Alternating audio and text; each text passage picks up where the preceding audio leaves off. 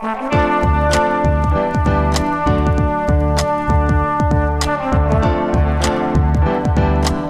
listening to the Co Main Event Podcast. And now your hosts, Ben Fowlkes and Chad Dundas. That's right. You're listening to another episode of the Co Main Event Mixed Martial Arts Podcast. I'm Chad Dundas. That's Ben Fowlkes. We're both longtime MMA journalists, and for nearly the last 11 years, we've been meeting here every week to break down all the action in the wild, weird, and occasionally wonderful world of mixed martial arts. You know what, Ben? As of Saturday morning, I'd already started to think about this podcast. I I started wondering how are we going to structure the show this week? How much time should we spend talking about last weekend's somewhat low profile MMA and combat sports action? And how much time should we budget to look ahead to UFC 287 and the rematch between Alex Pereira and Israel Adesanya? And then that decision was made for us, man. After rumors started to percolate online Saturday evening that the UFC's parent company, Endeavor, would in fact buy WWE, those reports were confirmed this morning, saying that the UFC and WWE would now be grouped together under the same umbrella as part of a new publicly traded company owned by Endeavor. And to top it all off, they made this announcement the morning after WrestleMania and headed into the UFC 287 fight week. So that's kind of a big deal, man. Uh, so here's what we're going to do this week we're going to forego our normal three round format for what I assume will turn out to be a very special episode of the CME. We're going to talk about this breaking news of the new mega merger between the UFC and the WWE. We'll take as much time as we need to say everything we know and discuss all our hopes, dreams, and fears. And then, with whatever time is left, we'll move into some UFC 287 preview stuff. And then, if there's any time left after that, we'll try to get to some listener mail. Uh, but I hope everybody understands if we don't get to their messages this week. We apologize. It's just uh, with news of this magnitude, we pretty much have to talk about it today.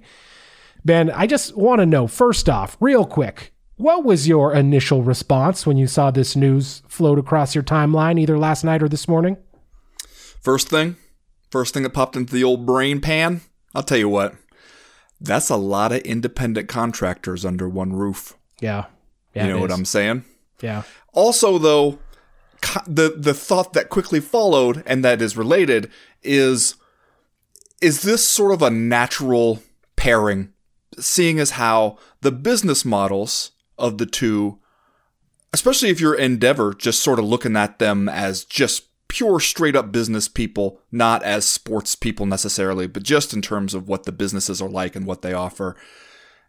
Does it make sense? Do you look at those two and go, yeah, these these kind of operate the same way? Yeah. Way more so, you know, we've talked about it before how combat sports people loved for a long time loved to compare boxing and MMA. Love to talk about uh, UFC versus boxing is is one eating into the other's market share when really in terms of both like fan appeal but even more how the businesses actually operate UFC and WWE have long had way more in common. The Venn diagram just joins together a whole lot more between those two.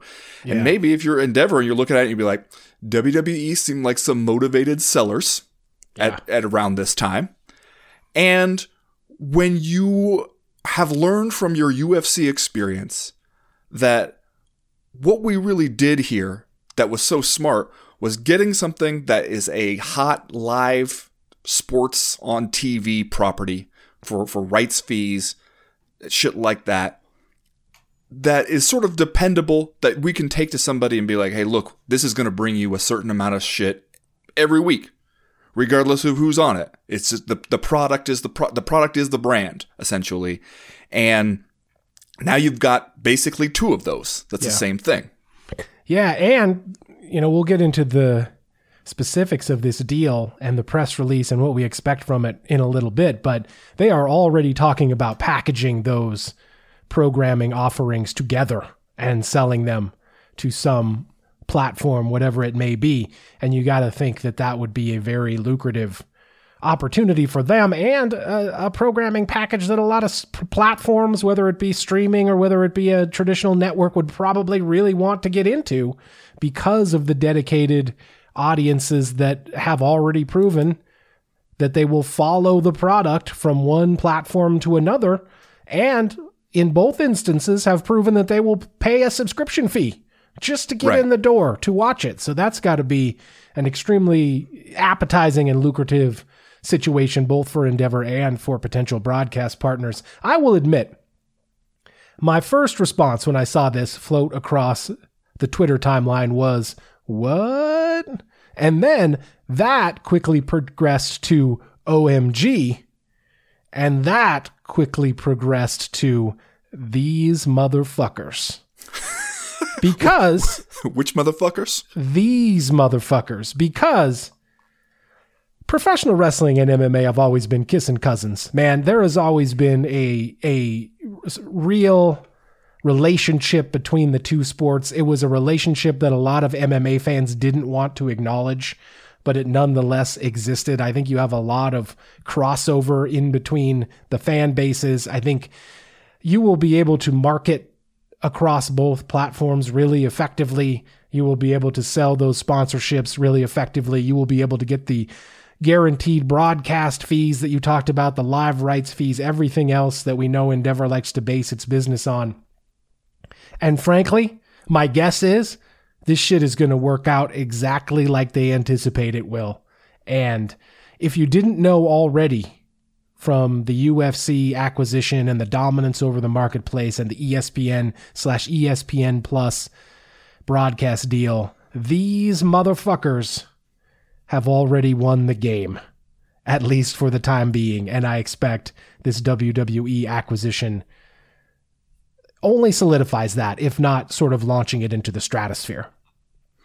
Yeah, I, I do think there's going to be an interesting conversation to some extent about what exactly it looks like for both the UFC and the WWE to be owned by the same parent company. And for instance, as was alluded to in press releases uh, this morning, what type of synergies yeah. we might expect. Oh man, who writes these press releases, man? I I would like I'm going to read verbatim from this Endeavor press release coming up later in the show and it is just it's written like you like you had AI write it and then a 19 year old college freshman in an introduction to uh, English literature or English composition rewrote it, and then you just threw it in a Mad Libs book. And that's how these fucking press releases read. Like a non native English speaker has written this for us. Well, there's a quote in this uh, uh, Hollywood Reporter story where it talks about what was said to uh, shareholders and investors in a, a Monday morning webcast about this news. It quotes Endeavor CFO Jason Lublin, who said, quote, we see significant significant operating synergies throughout the ecosystem. Haha, yes. Which just that's that, that's when you're doing a business. No, no, no, I'm doing a business. Significant operating synergies throughout the ecosystem. But also, uh, do you remember when we we saw the opportunity for some significant operating synergies uh, when Endeavor bought the UFC. Oh yeah, no, for sure. And do you remember what that ended up meaning? It means the business guys see a chance to fire people.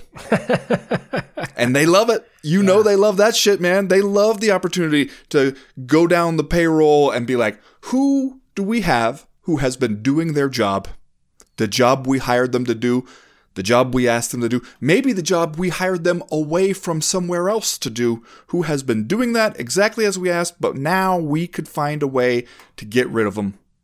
Because, God, they love that. They love those type of operating synergies, Chad. As it means just fucking firing motherfuckers to just squeeze a little more money out for already wealthy people. Yeah. They love that uh, shit. If I were working for either of these companies, I might update my LinkedIn profile, make sure that my bio is up to date.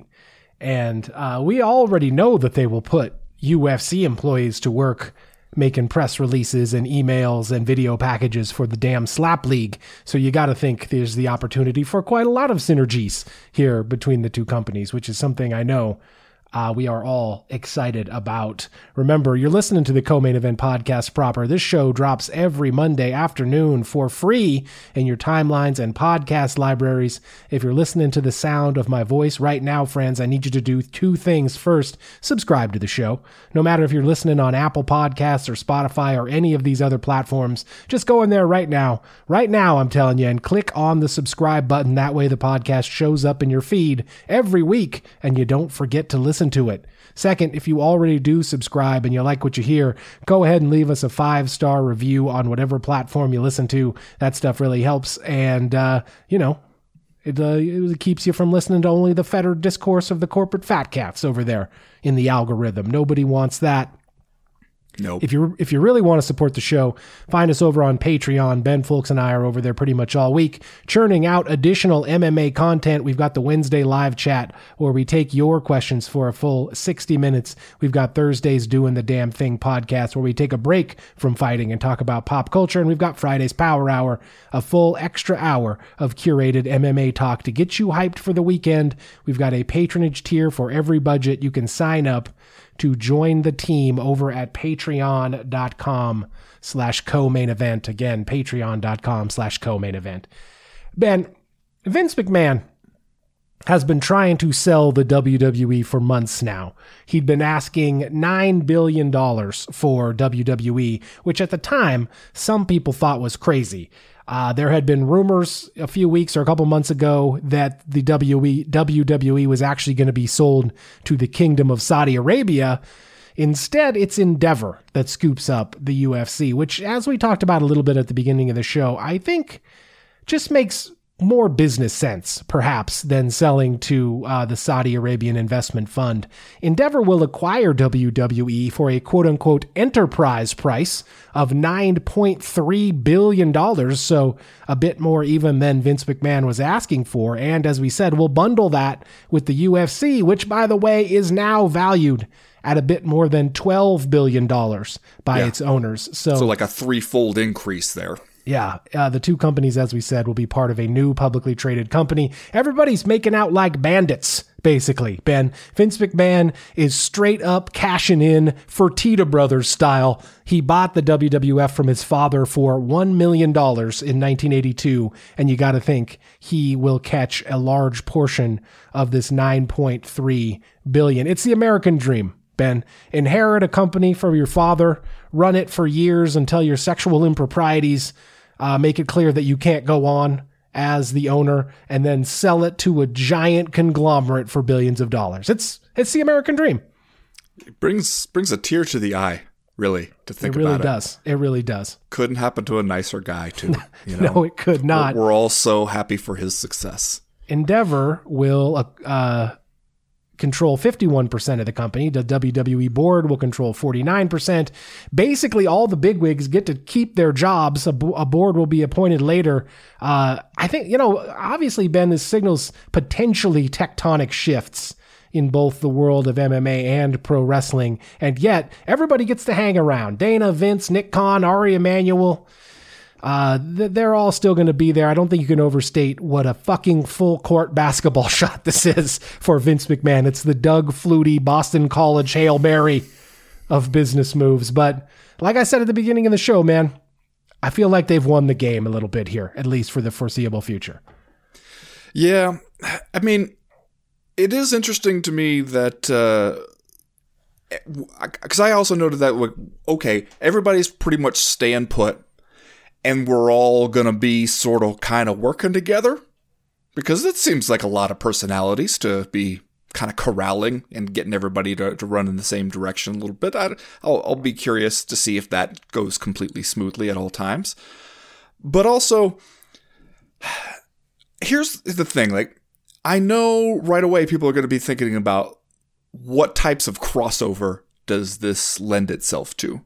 But I also think that's tricky I think it's uh, especially tricky for the UFC because already we've seen there's a, a pretty good blend here of like fighters who are into pro wrestling uh, fighters who have gone back and forth between the UFC and the WWE way easier than they would be able to do with kind of any other sport league promotion. You know, that they've had that kind of good working relationship. At the same time, if you're sitting here as the UFC, there's been this slowly simmering sports betting scandal that uh, involving James Krause and his fighters. You were briefly taken off the board in a couple places uh, for as a sports gambling option. And now you're going to have the same parent company as the WWE, and you're going people are going to expect there to be some kind of cross promotional efforts, but also you probably feel a little bit sensitive to the just the idea that you want to make sure that everybody knows, and that especially the sports books know, and especially your your sports gambling prop like partners at a time when that is huge business that's only getting bigger, that there there is a firewall between the two. That you are are the legit sport where it's always a shoot, and they are the scripted theater kind of stuff. You, I gotta imagine like the the potential of that crossover could make people a little bit nervous in that regard. Because the last thing you want to do is do anything that might fuck with the money, even if it's just the the portion of the money that comes from sports gambling. Yeah. Do you think it's possible Conor McGregor has known this was coming and was just trying to get ready by getting on the gear last year? you you giving him too much credit. I mean, it's an upper body business, baby. Maybe Conor just got the memo that uh, pretty soon he was going to be expected to show up at WrestleMania 2024, and he just decided, you know, better better to look large and in charge than the uh, than the alternative. Yeah, I mean, it, he already had a, a, movie role that was also kind of an upper body business, uh, yeah. so that that's probably reason enough for him. And I don't think when Conor McGregor was sitting there weighing the pros and the cons of getting on the gear while he was recovering from his broken leg, let's just say I don't think he needed a ton of check marks in the pros column before he decided that he was going to go ahead and do what he needed to do for his health. As he, I mean, it. I think it was beat Michael Chandler in an upcoming fight and then uh, suplex Kofi Kingston out of his boots at some point. That's what I think the decision was made on. I'm going to read this Dana White quote because it's amazing. Uh, This company has been on fire for the last seven years, and now that we will be adding WWE to the portfolio, I'm excited to take this to another level. They said it was going to another level when Endeavor first bought the UFC. Uh, How many Vince, levels are there? What yeah, level are we unlimited, at, at this point? Unlimited number of levels. Vince is a savage in the wrestling space. Ari is a beast at what he does. And then we add what we at the UFC bring to the table, and there is no limit to what this company can accomplish in the next few years. Uh, so there's savages, there's beasts. He, uh, we're lucky he didn't just say one of these guys is a tough kid, man. You know, he's gonna show up ready to fight. He's just a tough kid. I mean, not to bring everybody back down to earth real hard here or anything, but you you, you talk about business. You're talking about guys who do businesses. Yeah, like sit, showing up to work, suit and tie, sitting behind a desk, and doing taking meetings, conference calls, shit like like eh, we like to get all crazy with our euphemisms and our language. A savage, a beast. They're businessmen. Is, you're just talking about guys who are in business, making money, man. Yeah. That's that's what they're doing. I know we want to make it sound super fucking hardcore all the time. you are going to the stock market and doing a business. Yeah. That's all you're doing. I mean, I guess if it's a choice between beasts and savages and synergies in the ecosystem, I don't know which one I would pick. They both, yeah, uh, they're both equally loathsome as far as I'm concerned. Uh, if there's anything we've learned, it's that business guys love to talk about doing business. Well, you know, to bring us back to the thing you mentioned earlier, that the UFC is now valued at 12 billion, which three times what they bought it for. Right. They they bought it for around 4 billion if you're a fighter or you're WWE talent, you're sitting around here like you're the people on the backs of whom these businesses, these savage, beastly businesses are built. Yeah. And if you're a UFC fighter, the bonuses haven't gone up in like 10 fucking years. They've probably been telling you, like they've been telling everybody, hey, we can't afford to pay any more money. The, the, the salaries are pretty stagnant. The the contract the contracted money is pretty stagnant. And then you look up one day and you will go, wait a minute. You mean it's worth three times more now than it was? Because that doesn't feel like what you guys have been telling us. That doesn't feel like the the reality that's been represented to the fighters. Remember when the Dana White got talked into upping the bonuses and when it's asked afterwards that's going to become a thing? No, man, we got a budget. Break the budget, you do that. And it's just like, meanwhile, the company was growing in its valuation that much. Yeah, 300%. Uh, one of the amazing things about this press release, first of all, from Endeavor, is to see the press release itself confirm much of the information that guys like John Nash have been reporting on for years in terms of revenue and everything else, valuation of the business, uh, but also to confirm these revenue numbers right in the face of all of these UFC reply guys who are constantly on the internet. Whenever you're like, oh, you know, the UFC is incredibly profitable. Maybe they should pay the fighters more some guy will immediately always jump into your mentions and be like, You don't know how much they make. You don't yeah. know what money they bring in. And now the UFC and Endeavor put out this press release where they're like, We make so much money, you guys. Just like unbelievable fistfuls of cash constantly coming in from the UFC. It's amazing. And we're only going to make more in the coming years. So that to me is exciting. I'll tell you what, one thing not to get off on a tangent about the talent, but if I were a WWE wrestler, I might be a little bit nervous about my next contract negotiation. I don't know if this will affect it at all or how it will affect him, but we know that when Endeavor buys into a company like when it bought into the UFC, they're not planning to pay people more. They're yeah. not planning to jack up the salaries. I also wonder somewhat idly if this might, you know, we, we want to talk about uh, potential crossovers.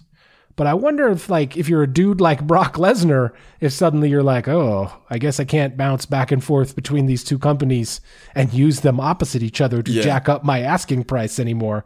So, you know, when you create synergies between your companies and continue to control more and more of the marketplace, maybe it's not great sometimes for the talent. I mean, granted, he did seem like maybe the only guy who had successfully really managed to do that, but he did it sure. big time. Uh, play one against the other to to jack up your money. It, I also wondered. So the plan is, it seems, to take the UFC and the WWE together. They're going to operate as a publicly traded company under the the stock ticker symbol TKO. Oh, so clever. By the way, so clever. Which, yes, Chad, the CME will be buying one share of TKO once it yeah. becomes available. Don't think for a single fucking second we will not expand our investment portfolio in this fashion the minute we get the opportunity. However, what does that leave Endeavor with? Because we were kind of led to believe, right, that the UFC was a big portion of what was really helping Endeavor out. And the, the, it was a big portion of the live sports arm of Endeavor, which itself was a big portion of the Endeavor revenue. And it's not like the the one share of Endeavor stock we own has been doing fantastic. Yeah. Where does it what does that leave Endeavor with? Well, maybe it's ultimately good for Endeavor because if you split off these two really really profitable businesses and make them their own thing and then you do an IPO for the for the stock, you probably make a shitload of money. And given that they are have yet to appoint the board of this new company, and that five people on that board will come from WWE, and six people on the board will be appointed by Endeavor, I don't necessarily know if we got to think real hard to figure out who the guys on the board are going to be from Endeavor's side of things, and they will personally make a bunch of money. So they're probably not sweating it that much. And as a Hollywood talent agency giant, despite the fact that maybe our one share is not doing that well, I assume Endeavor will be okay. They're probably going to continue to be profitable and do just fine for themselves in that arena. You mentioned the personalities involved in this thing. Can you imagine when they get Dana and Vince with his new vaudeville villain mustache and his dye job. Can you imagine when they get those dudes in the same room? It's just I don't know if walls will be able to hold them. I don't know if they'll if they'll just be able to keep that much power in the same room together. Yeah. And I guess it seems like Vince and Dana White have recognized a kindred spirit to some extent in one another at times over the past. Sort of like with Dana White and Donald Trump, where you knew two guys like this either have to recognize something of themselves in a, in the other that they like and can get along with, or they absolutely have to fucking hate each other. Yeah. There can be no middle ground. They're they're too similar in so many ways. Yeah, it's you know, it's always been kind of strange with Dana White. He's never had anything nice to say about any other promoters ever in his life, except for he's like generally thinks Scott Coker was kind of harmless or whatever when they used to talk about the Strikeforce deal. But he's always had nice things to say about Vince McMahon. He's always been relatively complimentary, at least by Dana White standards, of Vince McMahon. And now um, you can just imagine them tearing down the Vegas Strip together in one of Dana's Ferraris, and I'm happy for them. Uh, if you read this Endeavor press release, as I said, one of the things that I think becomes clear instantly is that they have plans to run the exact same playbook on WWE that they have already run on the UFC. Now, Ben, I talked for a minute uh, earlier about how I wanted to read from this pay per view because there's some amazing language in here. Here is a quote attributed in this press release to Vince McMahon. He says, The new company will be well positioned to maximize the value of our combined media rights, enhance sponsorship monetization, develop new forms of content, and pursue other strategic mergers and acquisitions to further bolster our strong stable of brands. First of all, Vince McMahon did not say that. no, you can you, just, you can just picture him. You can hear it in your head. Yeah. Uh, secondly, you, you, we know what this means, right? We have seen already what they have done to the UFC, its broadcast, its programming, its live events. They are going to slap logos and sponsors and everything else all over all aspects of WWE programming. Just sell every square inch that they could possibly milk a dollar out of Prime energy drinks and Toyo t- tires and various trash truck companies and whatever the latest movie release is. Just, just wring every drop out of it. And frankly, it seems to me like there might even be more opportunity to do that as part of a WWE broadcast than there even is to do it as a UFC broadcast. Just think of the sheer acreage that there is on a WWE broadcast to sell out to the highest bidder at every turn. Yeah. Um, are you saying that I have a chance to get my name handwritten on the WWE canvas as well for a thousand bucks a pop? 100%. Yes. And if you happen to be a WWE fan, I hope you like paying more for what you already get because that's where all this is headed. That's where we're going here. Here's an interesting thing. Uh, I'm reading here from the Hollywood Reporter story on it. Um, for one thing, it notes combining the UFC and WWE into one company will turbocharge the number of fights and events the firms produce, while also expanding the original content based on the fighters' personalities or live events, which if there's anything MMA fans have been begging for, it's expanding the content, please. Like there's just not enough stuff. there's a quote there here from Ari Shapiro uh, it says, and beyond the fights, quote, from an original programming standpoint, we can launch entirely new franchises that puts the power of WME and the Endeavor flywheel behind all of this, Shapiro adds. Ultimate Fighter has been a winner for us. The Contender Series has become a winner for us, but we expect in this new combination to launch non scripted shows, docs, and films, more fights, more events, and a mess of social media. Interesting verbiage. Just a mess. I'm just saying. Yeah. Interesting choice of words there at the end. But also, it's like if you are a, a fan, I don't know if you look at that and be like, oh, it sounds like you're just talking about more filler content, man. It sounds like just, you, you just told me, like, get ready. There's a whole bunch of more of the cheapest possible crap that we can make. And maybe less of the big ass monster fight kind of shit that we get that the fans get legitimately excited about. Yeah. It's that sort of disconnect between like the business guys are sitting there and be like, we're gonna make so much more fucking money on a shittier product, and the fans are like, why are you saying this like it's a good thing? That's not. I don't get excited by that. Just a reminder this week's episode is once again brought to you by NordVPN. We've been preaching the virtues of NordVPN to you guys for a long time now. Ben and I both have it installed on all our devices. It's hassle free and it works great. With NordVPN, you get the fastest VPN on the planet. NordVPN provides online protection with a single click. Don't miss your favorite content, even when you're traveling. Stay at home virtually. Stay safe from malware with threat protection. Ben, I know you love NordVPN. What's your favorite part of using it? Chad, you know that I love being able to run all over town, hopping on various public Wi-Fi's, and know that NordVPN is going to kick in automatically. Got me protected. Doesn't matter if I'm off uh, picking up some steel chairs across town, uh, if I'm over at the foreign objects store picking up some items there, if I'm down at the tailor having my mask customized, uh, doesn't matter. NordVPN's got me covered. Just rolling through the uh, hardware store checkout with a bunch of garbage cans and they're like, oh, "What are you doing with this many garbage cans?" And you're like, "Well, can't wait to smash them over somebody's head." That's what I'm doing. Mind mind your business and pass me that two by four. you can also access Nord's amazing cybersecurity apps, including the NordPass Password Manager, helping you keep all your passwords straight and close at hand.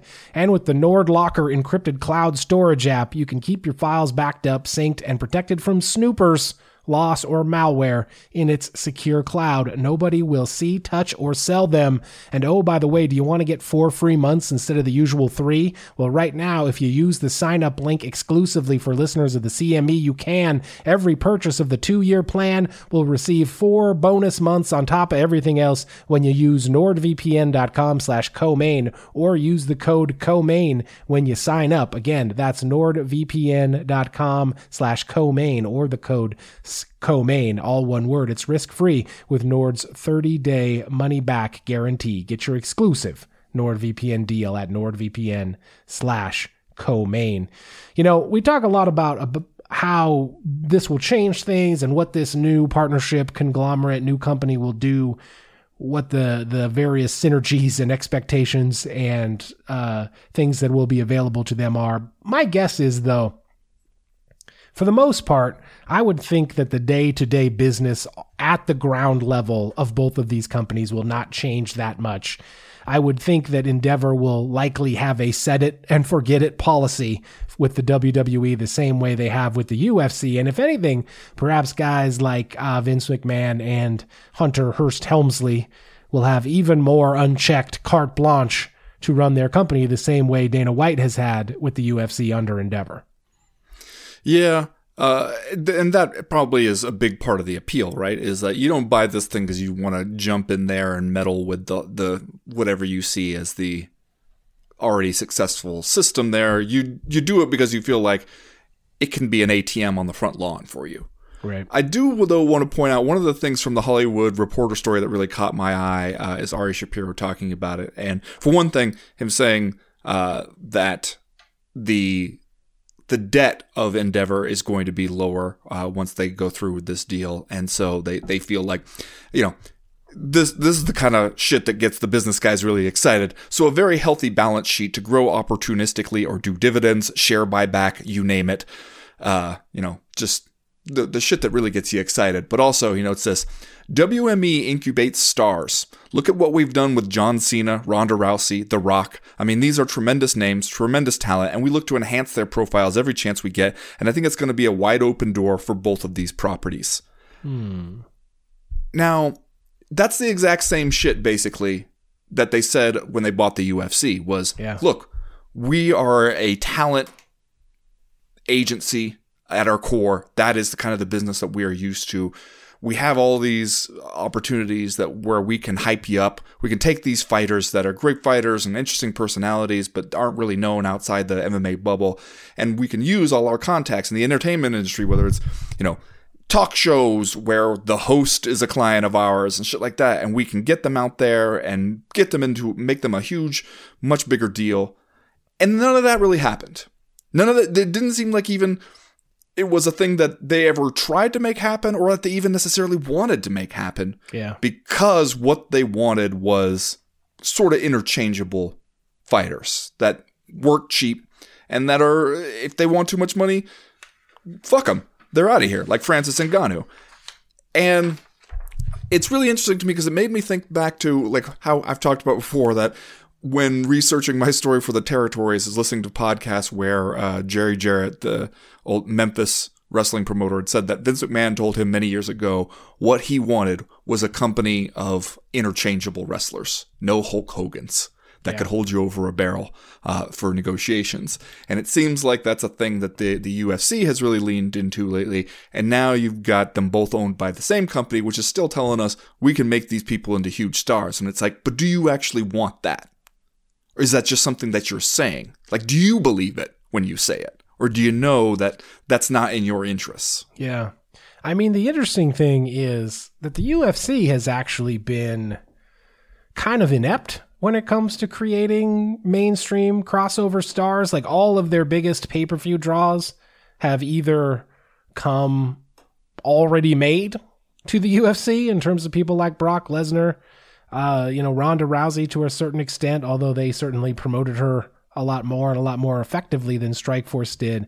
Or they've had these big crossover pay per view stars come who just are equipped with a fanatical backing of fans from their home country, like George St. Pierre and Conor McGregor. Now, obviously, Conor McGregor has done his own thing in terms of mainstream popularity, but like he didn't even really get famous in the mainstream until he went and fought in a boxing match against Floyd Mayweather. So the UFC has been pretty good at establishing kind of like mid-level pay-per-view draws inside the MMA bubble. Guys like Jon Jones, the Diaz brothers, you know, the UFC has made them. They haven't really been that successful at suddenly taking their personalities and making them big mainstream mainstream crossover stars. Uh, but WWE's business has always been very contingent on having those stars. You can see the the wrestling business go up and down with the arrival and the departure of these big personalities like The Rock and Stone Cold Steve Austin and, you know, John Cena to a certain extent. And, you know, they have these ups and then they have these lulls. I would think that the wrestling business, at least, would continue to be dependent on creating these personalities. But at the same time, man, maybe not. Maybe if Endeavor can get into the same broadcast deals that it's got the UFC into, maybe they just don't care. Maybe as long as you slap the WWE logo on there, you can just get your guaranteed money and, and call it good at the end of the day. One more uh, quote here from Shapiro I wanted to read uh, here at the very end of this Hollywood Reporter story. We will absolutely, especially given our healthy balance sheet, cash flow generation, and low debt multiple, be very opportunistic. So you can look at bolt on acquisitions, but you could also look at transformative deals. We're going to do what's best for the shareholder. that could be dividends, share buybacks, but at the same time, if there's another WWE that we come across on the market that fits into our flywheel, you can bet we'll explore it. So, in other words, we might not be done buying shit Yeah.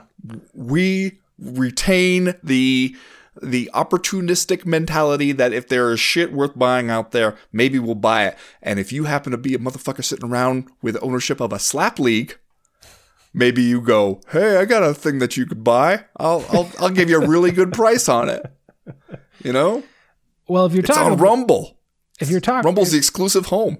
if you're talking about the just the, the pro wrestling industry, there's really only one other WWE that could come along, right? AEW down there in, in uh, Florida. Maybe you're talking about TNA, what Impact, I guess they call it now. But uh, if you wake up this morning and you're Tony Khan down there at AEW, All Elite Wrestling, I wonder how you feel. I wonder how you feel today. Not that they're necessarily trying to knock WWE off the the mountaintop, but well, now WWE seems even more powerful today than it did over the weekend. So that's that may not be great. May not be great if you're a competitor. I don't know.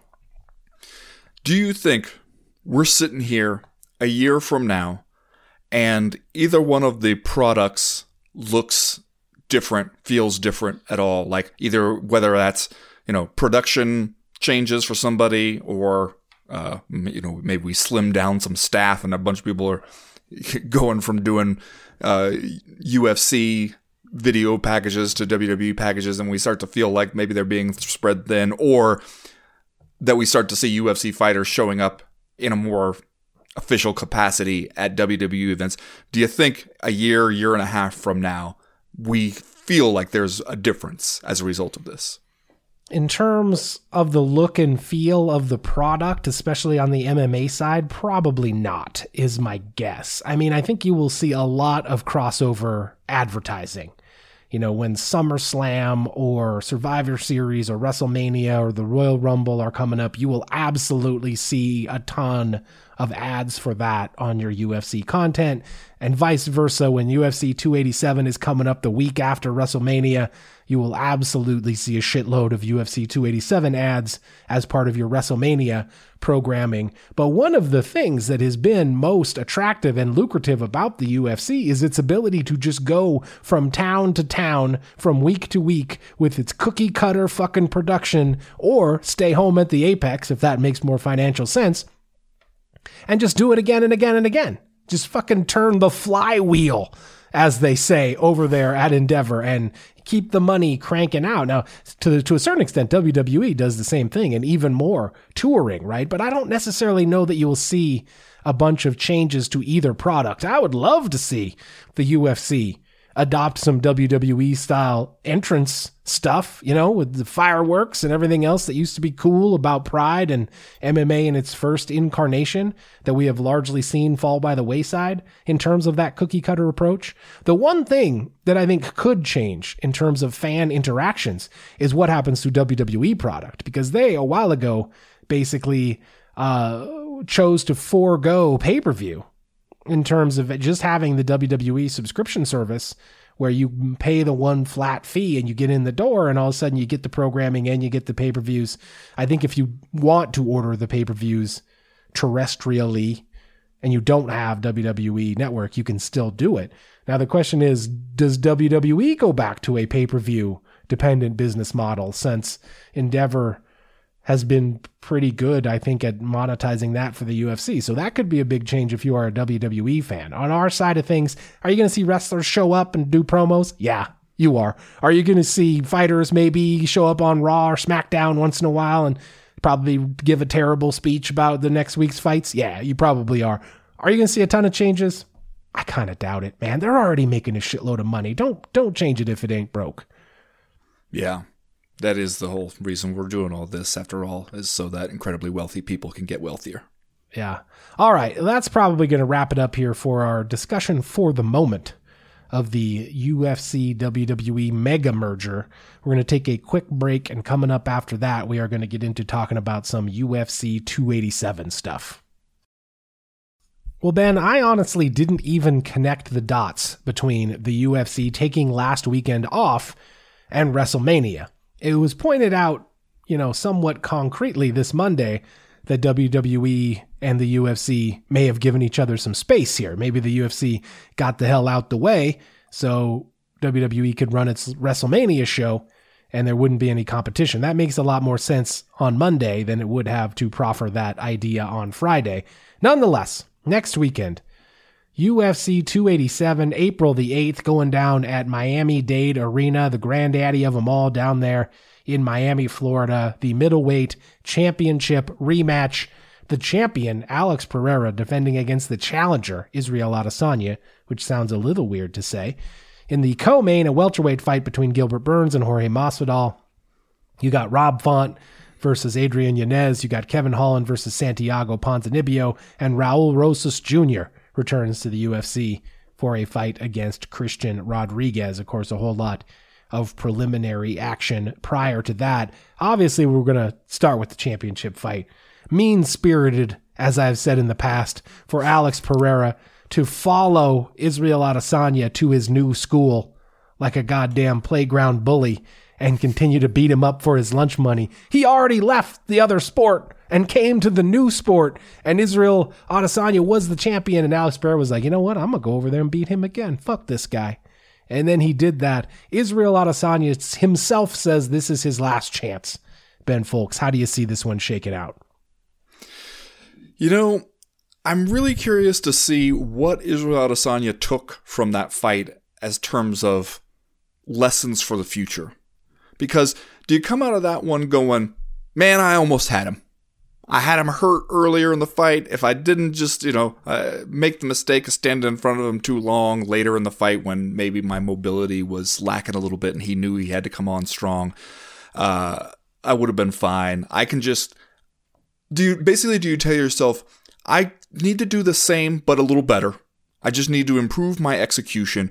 Or do you tell yourself, hey, remember when you took him down and he really couldn't do shit about it? What if, what if we just did that the whole fight? Yeah. I'll be really curious uh, because we've seen this before where sometimes it is tough for a fighter to reconcile it with his ego to say, like, hey, look, the thing you usually do, it's not just a matter of better execution, more skillful application of your game plan. Maybe what you need to do is admit to yourself that you can't beat this guy the way you usually beat people, or at least it is not your best path to victory or your your most high percentage path to victory to beat this guy the way you usually beat people. Maybe you need to admit yourself that at least with this guy, you need to become a different kind of fighter.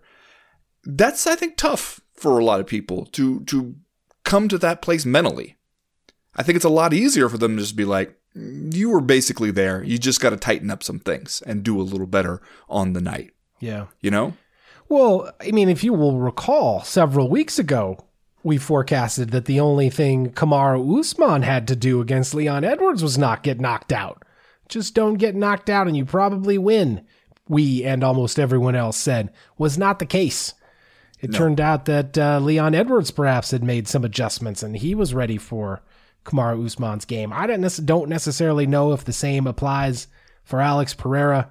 Uh, Israel Adesanya probably feels mostly good about what he is able to do when he doesn't get knocked out. Uh, real, he would have won if he hadn't lost type situation. Generally, it is very difficult to either convince an MMA fighter or to find an MMA fighter who has the physical and mental ability to change his or her stripes, right? To go out there in a fight and say, I am going to do something different than what I normally do in order to win. Most of them don't worry about the opponent. They just say, I'm going to do what I do, and, you know, he or she is going to have to keep up with me. If there is someone clever enough and offbeat enough who is willing to take a chance to do something different to win, my guess is it's Israel Adesanya, to be honest. Yeah, you would think so, right? Because he seems to have a little bit more of a cerebral approach to some of this sometimes. But also, it's like the I keep thinking about the example set by Leon Edwards and Kamaru Usman in that this is another situation where guy wins the title, comes into the immediate rematch as the champion, coming off the win, and is the betting underdog. Yeah. Alex Pereira is still going off. Looking at the DraftKings odds, plus 115. Israel Adesanya, a minus 135 favorite. That's still a little bit surprising to me. Like, because while I definitely think Israel Adesanya had some real bright spots in that first fight, you know, catching him there at the end of the round, had him rocked. Uh, some moments where maybe there were opportunities to exploit his lack of a ground game a little more. I can see how you talk yourself into thinking like, with a little more time to plan and to think about how things went in that last fight, Israel Adesanya will get it done in the second one. Couldn't it also be a situation where A, maybe Alex Pereira just has your number, or also B, maybe uh, Israel Adesanya has been at the top for a while, fighting these hitters, fighting some tough ass fights, and could be on the other side of the mountain at this point. Yeah, it's possible. We talk a lot about how difficult it is to win a UFC title, what a select group it is that eventually becomes champion. It's even a smaller, more select group that wins the title back after they lose it. So Israel Adesanya at this point trying to become part of that even more elite group. He's only 33 years old. So just in terms of calendar years, you wouldn't think that he is on the the downside of things, but an awful lot of mileage, I think, on that fighter's body, having had a bunch of kickboxing fights and then come over to MMA. So who knows physically where he's at? It's a fight that I'm again super interested to see just because of the matchup of styles. It figures to be a very tense 25 minutes if we get that far because we know what Alex Pereira can do with the hands. We know what he has done to Israel Adesanya in the past, and yet we know Israel Adesanya as a great tactician and a guy who has, you know, won a lot of fights in the UFC, been the standard bearer at 185 pounds for a really long time. It would be, I guess, somewhat shocking to see him get, for example, knocked out two times in a row by the same guy. That would be, that would be a, a kind of a sad end to the Israel Adesanya era in the UFC. If I was Alex Pereira, though, I might look askance at those odds. I might give those odds the side eye. I might say, what else could you possibly want me to do in terms of making me a betting favorite against this guy? I have beat him every single time we have been out there in Yeah. two different sports, and I am still the underdog? Really? You sure about Yeah, that? I, I definitely would feel that way, and maybe you know, if you're Glover Teixeira try, trying to hype him up, you you print out those odds, tape them to the mirror in the gym, something like that. You know, just to be like, hey, they don't they don't think you can do it, even though you keep beating this guy, and it's not like you just fought once and you hit a half court shot at the buzzer.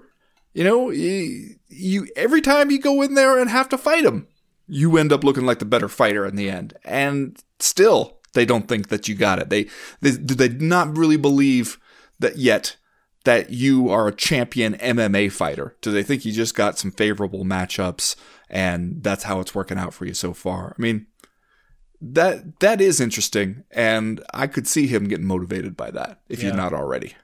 If I were Alex Pereira, what I would do is do a bunch of hanging out with Chuck Liddell leading up to this fight.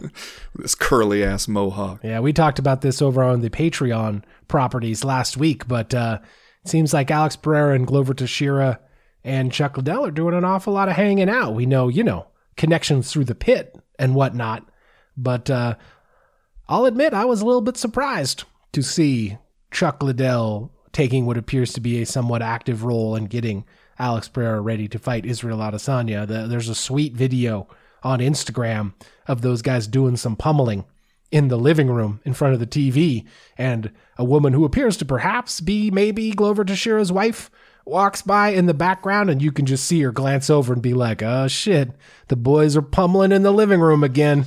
Yeah, I mean, if you're Glover Teixeira's wife, this is not the first time you've seen dudes pummeling in the living room. It's that's just something that's gonna happen every once in a while. Like you, you round a corner in that house at any time, and people might be working on the clinch game. That's just something you get used to, I'm sure. Our guy Justin, aka the Silver Shark, who lives in Chicago, if I'm not mistaken, made the drive over to Milwaukee, right, this past weekend to watch Game Bred Boxing 4, promoted by Jorge Masvidal. And we will have, I think, more of his thoughts about the live experience at Game Bred Boxing 4 coming up on the Patreon properties this week. Anthony Pettis emerged with a, I believe, majority. I don't have it in front of me. I'm just spitballing it. Majority decision win against Roy Jones Jr. I think, which score one for the MMA fighters. I guess in the in a crossover contents. But one of the things Justin told us after being in the arena for Game Bred Boxing 4 for, let's say, spoiler alert, most of the live uh, main card, he didn't see Jorge Masvidal. And we don't know where Masvidal was at during the broadcast. We don't know if he was, you know, he was watching it live, so maybe Masvidal was on the the televised broadcast somewhere. But uh, Justin sure didn't see him, and so maybe Jorge Masvidal is just in the gym getting ready for this co-main event fight about against Gilbert Burns. Masvidal rolls in on the heels of a 0 and 3 losing streak, all those fights to either Kamaru Usman or Colby Covington, but this this strikes me as one that you better try to win if you're if you're George here. Yeah, well, and he's talking about how if he doesn't win, he's might consider retiring. That it might be kind of it for him, especially because if you'll start to look at where you think you might be able to go in your career, uh, you know, there would seem you you get slotted into a different category essentially if you don't win this one. Then again, a lot of people talk about the prospect of potentially retiring if they don't win until that happens and then turns out they don't want to do that. So we'll see. I did think it was interesting. I mean, one of the things that came across, I was excited when I heard that the Silver Shark was going to be in attendance and he was going to text us some updates. I was like, oh, this is going to be good. Yeah. And then it seems like he was mostly underwhelmed. Yeah. like that, for one thing, uh, seemed like from his his reporting, a lot of good seats still available. Not a lot of crowd enthusiasm or just like energy or like it just seemed like he came away being like for a thing that seemed on paper like holy shit is this for real jorge masvidal has a boxing event and it looks like it's actually awesome and then to go in there and be like it was just kind of boring Yeah. that's, that's a bit of a bummer Yeah, it's and it's surprising considering the card, right? Anthony Pettis against Roy Jones Jr., Vitor Belfort against Jacare Souza, Jose Aldo against Jeremy Stephens, uh, and a couple other notable former MMA fighters on the card. So I would have thought, you know, especially with a hometown guy in the the main event in Anthony Pettis, that this would have been a popular live event choice in the city that night. It just doesn't sound like it was, and we, Justin didn't know what to attribute that to, whether or not they had just entirely focused on the pay per view broadcast, or you know if there just wasn't that much interest in in Milwaukee. But it sounded like, yeah, a bit of a low key affair, surprisingly considering the personalities who are out there. yeah Gilbert Burns, on the other hand, rolls into this fight against Jorge Masvidal as something of a bit more of a relevant person in this division. He just defeated Neil Magny at UFC 283 via arm triangle choke in the first round, which is something that is hard to do with a tough out like Neil Magny. Obviously, we know they put him out there with Khamzat Chimaev at UFC 273 as a test for the young up and comer. He did end up dropping that decision, did Gilbert Burns, but they won fight of the night, and he tested Khamzat Chimaev in a way that we hadn't really seen him tested up to that point. And previous to that, of course, his unanimous decision win over the Wonder Man at UFC 264. So uh, Gilbert Burns seems to be still, you know, kind of in the thick of it in terms of, I don't know if you want to say his MMA prime, but certainly still beating relevant people in this division. He doesn't seem like he's going to hop up and be the number one contender or be the champion again. But if you just compare, I guess, what he has done recently to what Jorge Masvidal has done, it's kind of hard not to like Gilbert Burns here, isn't it? Yeah. Uh, Gilbert Burns is a very good fighter and can do a few different things. And I was still, though, kind of stunned to look at the odds and see Gilbert Burns as an almost 5 to 1 favorite That's a lot. over Jorge Masvidal. Minus 490 right now. Jorge Masvidal going off at plus 390. Uh, and yet, could I talk myself into putting the money on Jorge Masvidal? It's hard for me to picture how he wins. If Yeah. Gilbert Burns fights a smart fight, which, as we've seen in the past, uh, we've seen Gilbert Burns in a few different types of matchups against different types of fighters. And one thing that I think he does do pretty well is see what the path to victory for him looks like and stay kind of disciplined in the approach. And when he was brawling it out with Khamzat, it was like that was maybe the best chance that he had there was to get him into that kind of a fight. And he, and he went for it uh, and almost worked at a couple points there, but didn't come out his way. Against Jorge Masvidal, I would think Gilbert Burns is going to be like, let me put this guy down and slow this fight way down and get him on the mat, and we're going to have that kind of a fight. And I don't know if we've seen, other than when Jorge Masvidal could land that flying knee and stop you from even getting to that point, I don't know if we've seen a whole lot of examples of him really being able to thwart that game plan against people who do it well. Yeah. Uh, I'm interested to see what happens. I agree that it is hard to picture a way that Jorge Masvidal wins this, but I start hearing about those long odds and the $20 I never want to see again that I've got in my pocket right now starts to hum a little bit. Starts to I start to be able to feel it glowing like a hot coal down there. whispering in the, in the Sir Nigel voice, bread game. Let me fly away. Put it all down on Jorge Masvidal, and if I truly love you, I will come back at four to one odds. I don't know if you say that there's a big drop off here between the main event and co-main event and the rest of this main card, but like I said, Rob Font against Adrian Yanez. Am I saying that right? Is it Yanez? Is that how we say his name? I believe so. He's popular on the internet Yeah. is Adrian Yanez. Then you got Kevin Holland against Santiago Ponzinibbio and Raul Rosas Jr. versus Christian Rodriguez. Ben Fowlkes, are you interested in anything else on this main card? And if so, what are you most interested in? Well, you know, the chance to get another look at Raul Rosas Jr. and continue to find out what does this kid have? Yeah. And what's the progression going to look like when you get your hooks in somebody so young? And clearly the UFC would like to see him do well, but also you're going to go in there and you got to fight some UFC fighters at some point, and uh, you know, it's. I'm curious to see what, especially, do we do we get a sense of like what his progression looks like from one fight to the next? Yeah. Because when you're still so young and you're still so new in the game, uh, you you could at times see a whole lot of growth between one fight and the other. You got the odds in front of you? Yeah, Raul Rosas Jr. going off minus 230 Christian Okay. Rodriguez plus 195. Now, So that- here's one I'm going to be taking a close look at though. Is Kevin Holland at minus 250 against Santiago Ponzinibbio at plus 210. Really? Mhm. That's interesting. Now, the odds on the Raul Rosas Jr. Christian Rodriguez fight are actually close enough that you would think that's that's not the lopsided odds that you would think you might get in a second appearance for a guy like Raul Rosas Jr. if he's a guy the UFC is uh, trying to bring up the right way. Like that's those aren't Bo Nickal style lopsided odds there. So that's that's kind of interesting. Maybe he gets himself into a fight with Christian Rodriguez. The Santiago Ponzinibbio Kevin Holland matchup is an interesting one, and I feel like you catch Kevin Holland at kind of a weird place Yeah. coming into this Santiago Ponzinibbio fight. You know, he's two, four, and one in his last handful of fights. He's coming off of back to back stoppages against Khamzat Chimaev and Stephen Thompson. And he's bounced back and forth kind of between welterweight, catch weight. We're not sure quite sure where he's going to be. So now he comes back down to welterweight to fight Santiago Ponzinibbio who is coming in off a knockout win over Alex Morono at UFC 282. I just feel like that's I feel like Kevin Holland is in a weird space right now, man.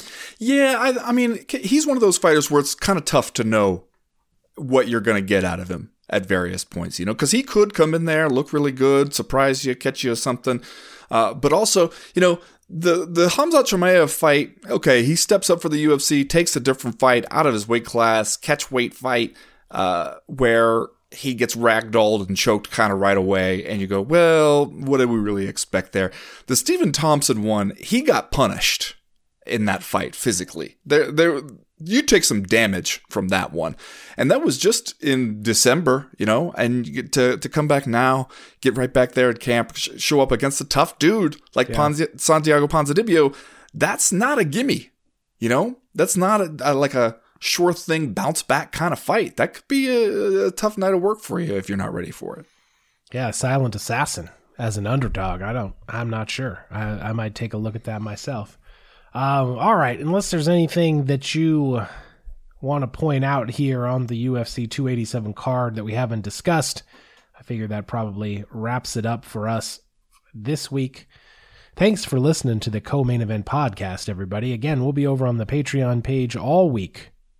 Wednesday, Thursday, Friday over there. You can get in for as cheap as $1 if you just want to attend the live chat. But we got uh, patronage tiers up and down the whole gamut. Go in for the whole hog if you want to, but check us out over there, patreon.com slash co-main event. For those of you who are there, we'll see you on Wednesday. And those of you uh, bitch-ass casuals that only listen to the proper, we'll see you next Monday. Thanks everybody for listening. As for right now, we are done. We are through. We are out.